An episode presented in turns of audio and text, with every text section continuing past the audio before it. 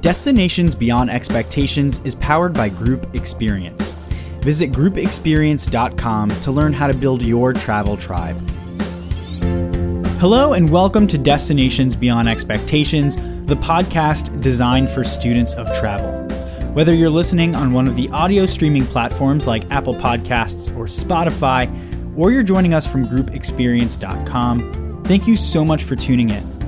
Destinations Beyond Expectations is on Facebook and Instagram, so make sure to give the show a follow or a like. And if you haven't explored dbetravel.com yet, go ahead and pop over to the official website of the podcast. And of course, if you know anyone who loves to travel, make sure to share the DBE podcast with them. Today, I'm joined by Eileen Cotter Wright from the Pure Wander Travel blog.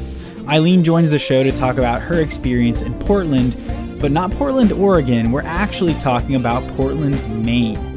You can find the blog we're reviewing on purewander.com or simply scroll down to the show notes where her A Weekend for 30 somethings in Portland, Maine blog post is included. Eileen talks about some fantastic bars, breweries, biking opportunities, and more fun things to check out around town. Okay, let's get to my interview with Eileen so we can find out how to plan a weekend trip to Portland, Maine. Eileen, welcome to Destinations Beyond Expectations. Thank you so much for joining the show. How are you? I'm great. Thanks for having me, Stevie. I'm excited. Absolutely. So, there's a pretty big city in Oregon called Portland that we've all heard of. But there's another Portland on the East Coast that people might not be too familiar with, especially if they aren't from the New England area. You wrote about a weekend trip that you took to Portland, Maine on your Pure Wander travel blog, and it sounds like you and your travel crew had a wonderful trip. Can you give the listeners a general overview of Portland, Maine? Where in Maine is it, and what's it like? Sure. Uh, it's funny you say that because I am born and raised in New England, and Portland, Maine's the only Portland I really knew for most of my life. And I was thrilled to finally get up there and hang out because it's very convenient to get to. It's under two hours from Boston if you're driving. On a good day, maybe 90 minutes. And it's kind of on the southern side of Maine. It's uh, below the capital and it's super accessible from there. And they have their own airport and stuff too if you're flying in. It's definitely doable for a weekend. Uh, the vibe is very kind of hipstery, like it's West Coast cousin. There's a lot of breweries, there's a lot of young people, like everyone's kind of hanging out outside when it's nice for like, you know, two months of the year.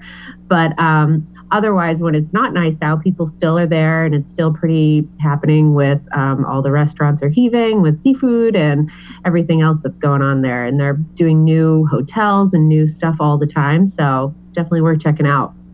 Very cool. And the article we're covering on the podcast today is available in the show notes. So, listeners, be sure to follow along. And uh, that covers your three day itinerary where you discovered rooftop bars, breweries, and biking around Portland, Maine. I'd like to go through your weekend in Portland to learn more about some of the neat places to check out around the city. And let's start with day number one. Day one. You arrive in Portland and check into the Canopy by Hilton Portland waterfront. Uh, tell us a little bit about this property and what visitors can expect if they stay here. Sure. This is one of the newest uh, hotels in the city, and it is on the Hilton brand. But the Canopy brand's a little bit funkier. They're a little bit more interesting and modern in their design and their common spaces. And they're really trying to embrace, like, you know, kind of the 20, 30 somethings who are weekend warriors and looking to go somewhere for a few days.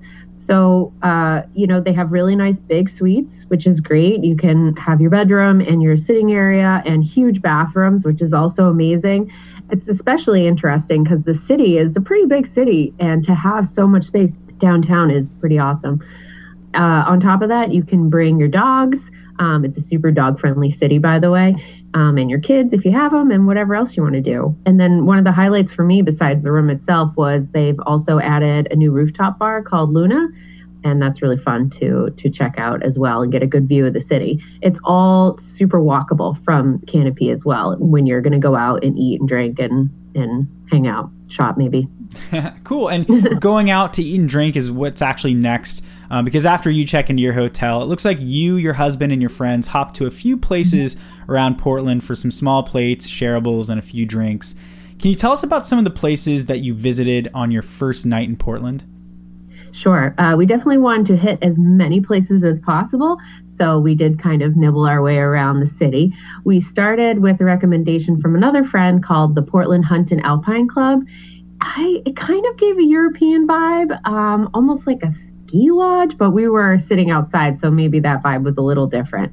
The food was really Scandinavian. They had things like Swedish meatballs and fermented fish, which we didn't try, but uh, it went well with some hearty beers, and we enjoyed that space for sure um, along the main drag in Old Portland. And then after that, we decided to get a little more bougie and go to this other place called Blyth and Burrows, which kind of had a speakeasy vibe, I'd say, and was a little bit more upscale. So we, of course, had to dive into some of the raw oysters that were pretty much plucked out of the water right by the, the restaurant. And then my husband ordered this drink that was fascinating. It was like a clarified cocktail with tom yum soup in it. Hmm. Um, I don't know how to describe it, but it was savory and almost basily and delicious. He ordered another one, and then I ordered one, and it reminded us of our trip in Thailand. It was really cool and very memorable. After that, uh, you, we jumped to day number two. Day two. And you visit a place called the Eastern Promenade, which is Portland's largest developed park. Can you talk a little bit about Eastern Promenade and why it might be a great idea to visit the park by bike? Sure. I am an outsider to Portland, but this kind of seems to be the place that everyone is hanging out, especially during the nice weather. It's um it's like a two mile stretch and it's all pretty much paved. There's a huge grassy hill that leads down to the water, so people are picnicking and hanging out there. And uh, all the boats are mostly anchored over there as well. And there's even a small beach we found that uh, it was a little cold maybe for beaching when we were there, but I bet people do take a dip from there as well. So uh, it, it is good for biking because I did mention it was paved. And there's tons of companies that you can rent bikes from. You can obviously bring your own if you're driving. And then also, if you're staying at the Canopy Hotel in Hilton, they have rentals for bikes as well that are free. So you can take them to the Eastern Promenade. It's probably close enough for you to do the bike from the hotel and downtown, which is awesome. So also there's not like a lot of restaurants and whatnot lining this. It's more for just enjoying the outdoors, but they do have food trucks and different things like that that you can check out so you can spend the whole day. Yeah, and actually in your blog you bring up one of the highlights for you at the Eastern Promenade was when you grabbed a creemee. And I didn't know anything about creemees until I had a guest recently on the show, Dana Freeman, who told me all about the soft serve treat and how, how they were a big deal in Vermont. But it seems like the creemee craze is kind of making its way into Maine, and you grabbed one from Maine Maple Creemee Company. How is your creemee, and would you recommend Maine Maple Creemee Company to someone visiting Portland? I'm embarrassed to say, as a New Englander, I had never heard of these before either until I went to Portland. And I'm sorry, Vermonters, but I'm looking into it now more because I definitely need more of it. Um, yep. So this is a food truck called Maine Maple Creemee Company. They seem to move around a lot. So yes, if you're like on the hunt, definitely check them out on social so you know what's going on. But uh, yeah, it originated in Vermont, and it's just like a really like dense, creamy soft serve. I don't know how to describe it. Almost like a custard, if you've ever had that. And they had some really great flavors. Uh, the woman who owns it does all these unique flavors that she i'm pretty sure grows like she grows herself sometimes. Oh cool. She did like a, a rhubarb one i heard of. Not that i'm still stalking her on social because i'm still dreaming about this. But the time that i went i had a maple one which is classic again from vermont. And i had a maple and vanilla one. And then they covered it with maple flavored potato chips which was pretty wild and definitely a good finish to that treat. I enjoyed it a lot.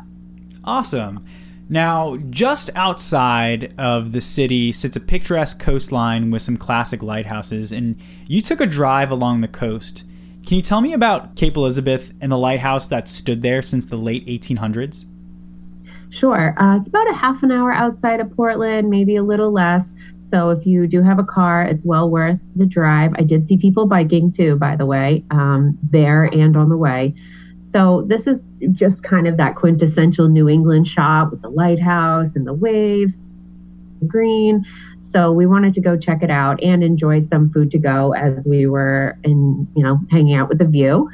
Um, it has been around since the 1800s, so for centuries people have been enjoying this spot. It is still working as far as I know, but obviously there's technology now, so it's not as prominently needed as it used to be. Um, but it's still a venue for all sorts of things. There was someone taking engagement photos while we were there, and it's just a really nice, calm, beautiful place to to get outside of the city for just a, a little bit and um, and enjoy the ocean. Yeah, and you touched on a little bit, but like the views must be so spectacular. Like it's probably a great place to, to take some some photos.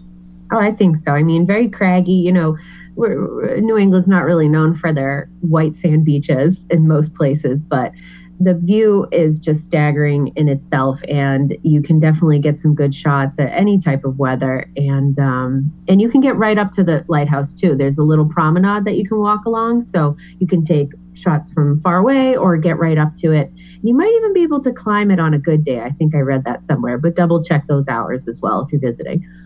So, you closed out your Saturday with some fine dining at a place called Scales. Can you tell us about the food and your experience at Scales? Yeah, I'm big into seafood, and uh, I uh, the the group I was with is not, so I had them take one for the team for me. but I had heard all about scales, and I was really excited about it. I heard that they have this really interesting open kitchen concept that I love, where you can kind of see what the chefs are up to, and they have even like the ingredients and the seafood kind of right there, so you know everything's super super fresh. Uh, we did have to make reservations in advance, uh, several weeks in advance, because it seems to be kind of a hop in place, especially on the weekends. But we enjoyed our food so much. Um, it was very luxurious. I had um, some mussels cooked in like a local hard cider, which was really nice. And uh, my husband did find a really good steak, so you'll be fine if you're not into seafood. They also do branzinos, uh, grilled whole, and everything is complemented with fresh artisan baked breads, which definitely was nice. And wine, obviously, all the wine. obviously. well, let's jump to your final day of the trip, day number three. Day three. Um, it sounds like your group had a few craft beer enthusiasts within it, so you made a few stops at Oxbow Blending and Bottling and Allagash Brewing Company. Can you talk about the craft beer scene in Portland and what it was like sure. visiting Oxbow and, and um, bottling in Allagash? Sure. So uh, I did a little research, and it looks like Portland, Oregon has 90 breweries or 70 or something ridiculous. And Portland only has 16, but it is a very strong 16. And I still think that's more than enough for you to try to conquer on a weekend. But we did go to the Oxbow Blending and Bottling, and that was great. They had some really nice IPAs and uh, again, I'm not a huge beer drinker, but I will have a few. But instead, I did end up having um, a local orange spritz actually that they made. Um, and then the famous, I would say maybe the most famous is Allagash Brewing. They do offer their beers nationwide, so most people who are into beer know Allagash. It is a little bit of a drive outside the city, so if you're without a car, you'll have to kind of plan that. But you can go there and you can enjoy food and drinks and then you can also pick up some to go. So those were the two that we had seen. There are a few more downtown, like think the Thirsty Pig, and you can go to those walkable, which is also nice. And then again, if you're not super into beer, there is Maine Craft Distilling, and they offer spirits like vodka, and I think they do a whiskey or yeah, they do whiskey as well, which is pretty good. And then the pre-made cocktails as well, which is really nice. So I'm actually uh, going to a bachelorette party this summer and very much looking forward to hopefully adding a few more of these breweries to my list during that weekend. So your final stop in Portland was for a delicious meal at a place called Terlingua. Tell us more about Terlingua. Sure. We just got lucky and found this on our way out of the city on our way back to Boston and it was a really nice place. I would say one of the nicest pl- places that had outdoor seating. They had these leveled patio decks in the back and plenty of space for everyone to stretch out. So uh, they had a really good barbecue and um, Mexican tacos and different things like that. So we had that with um, some margaritas, and then we finished it with tres leche cake, which was great. And if you're driving or you're in a rush to the airport or whatever, um, they have actually a marketplace that you walk through before you get to order and go to the restaurant. So all those things you can get to go. You can get some stuff frozen if you find a dish you really love. But incorporating that, they bring in some Mexican imports too, which is really nice. So you can kind of shop a little bit as well on your way out. So we did that, and then just in case you're there, right across the street, there's a really good cheese shop too that we also hit up for some edible souvenirs. That was good. Very nice. Uh, the article we covered today can be found on purewander.com, which I think is a phenomenal resource for travelers. You are actually the publisher, executive editor, and co founder of the Pure Wander blog. Tell the listeners more about Pure Wander. Why did you launch it, and what can visitors find if they visit purewander.com? Sure. Pure Wander has been around for a minute now. We started in 2013 almost 10 years. And uh, I started it with another woman, and originally it was a little more family travel focus, especially about the kids. But over time, um, I've taken it on solo and it has expanded to just traveling in packs. And we talk about girlfriend getaways. We talk about multi generational stuff. Like if you're with, you're an adult and you're with your adult parents, what do you do? And how do you make everyone happy in the party? So we really like to encourage traveling with friends and family, whether it's something super exotic and far away or just your own backyard. And Eileen, where on social media can we go to stay connected with Pure Wander? Sure, you can just um, search Pure Wander. We have all of our social tags on our homepage and if you're typing it in, it's usually pure with an underscore wander. And we're most active probably on Instagram. So definitely say hi to us anytime. We love connecting with fellow travelers. So, Eileen, I have one final question for you. It's a question I ask all my guests, and that is you know, on Destinations Beyond Expectations, we consider this to be uh, the podcast designed for students of travel. So, I want to ask you are you someone who considers yourself to be a student of travel? And if so, can you share a lesson or two that you've learned along your travel journeys?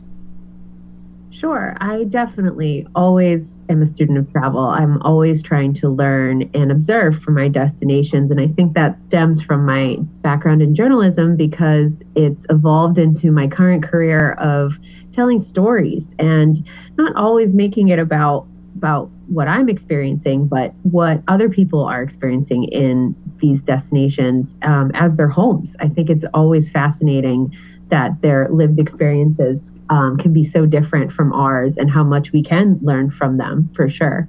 So I think uh, one of the best lessons that I've had is is the lesson of observation and being grateful and knowing what a privilege it is for me to experience these types of things from from others who are who are so generous to welcome me into their into their environments for sure. I think maybe the other lesson too is going with the flow. That's always something important if you're going to travel because the very first time I ever left my home country, uh, within 10 minutes, I lost my passport. And I just thought, this is silly. I'm never doing this again. And uh, luckily, I pulled myself up and thought, you know, I have to do this. And I learned a lot from that first trip, and it's evolved into what it is now.